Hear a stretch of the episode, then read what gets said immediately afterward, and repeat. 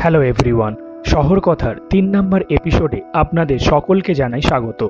আজ আমরা কথা বলব ভারতের দুটি বিখ্যাত শহরে, দুটি বিখ্যাত ঐতিহাসিক স্থানকে নিয়ে। প্রথমটি হলো মীনাক্ষী আম্মান টেম্পল অফ মাদুরাই এবং দ্বিতীয়টি হলো হাওয়া মহল অফ জয়পুর মীনাক্ষী আম্মান মন্দিরটি বর্তমানে তামিলনাড়ুর মাদুরাই শহরে অবস্থিত। মন্দিরটি নির্মাণ করেছিলেন কুলাশেখারার পান্ডিয়ান। মন্দিরটিকে দ্রাবিড়িয়ান আর্কিটেকচারাল স্টাইলে নির্মাণ করা হয়, যার প্রধান দেবতা হলেন শিব এবং পার্বতী। মন্দিরটিতে দশ দিনের একটি অনুষ্ঠান অনুষ্ঠিত হয়, যা তিরুকালিয়ানাম ফেস্টিভ্যাল নামে পরিচিত। মন্দিরটিকে ঘিরে একটি পুরাণের কাহিনী উল্লেখ আছে।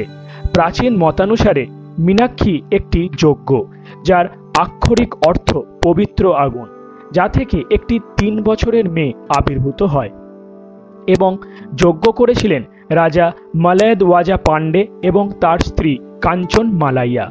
এই রাজকীয় দম্পতির কোনো সন্তান ছিল না। তাই ভগবান শিবের কাছে তারা প্রার্থনা করেন একটি পুত্র সন্তানের জন্য। কিন্তু তারা হতাশ হয়।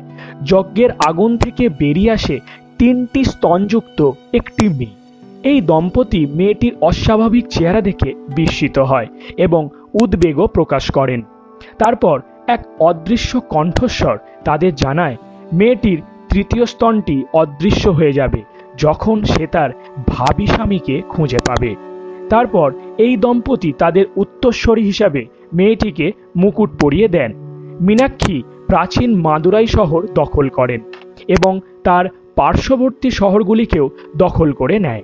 পুরাণ মতে মীনাক্ষী দেবরাজ ইন্দ্রের আবাসস্থল দখল করেন এবং কৈলাস দখলের সময় তার সাথে দেখা হয় মহাদেবের এবং তারপরেই মীনাক্ষীর তৃতীয় স্তনটি অদৃশ্য হয়ে যায় এবং তিনি জানতে পারেন মহাদেবী তার আসল স্বামী।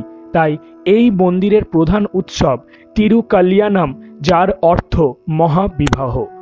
মন্দিরটি চোদ্দ একর জায়গার উপর বিস্তৃত এবং মন্দিরটিতে একটি পুকুর আছে, যার নাম পোর্থামারাই কোলাম। এর অর্থ হল স্বর্ণ কমলযুক্ত পুকুর এবং মন্দিরটিতে চোদ্দটি গেট দেখতে পাওয়া যায়।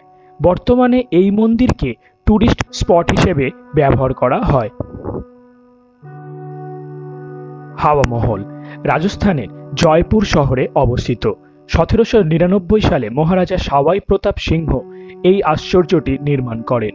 এই মহলটি তৈরি করা হয় গোলাপি ও লাল চুনাপাথর দ্বারা।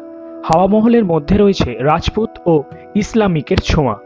মহারাজা ছিলেন কৃষ্ণের উপাসক। তাই তিনি এই মহলের চূড়ার নির্মাণ করেন কৃষ্ণের মুকুটের মতো করে। লালচাঁদ ওস্তাদ এই মহলের গঠন বর্ণনা করেন।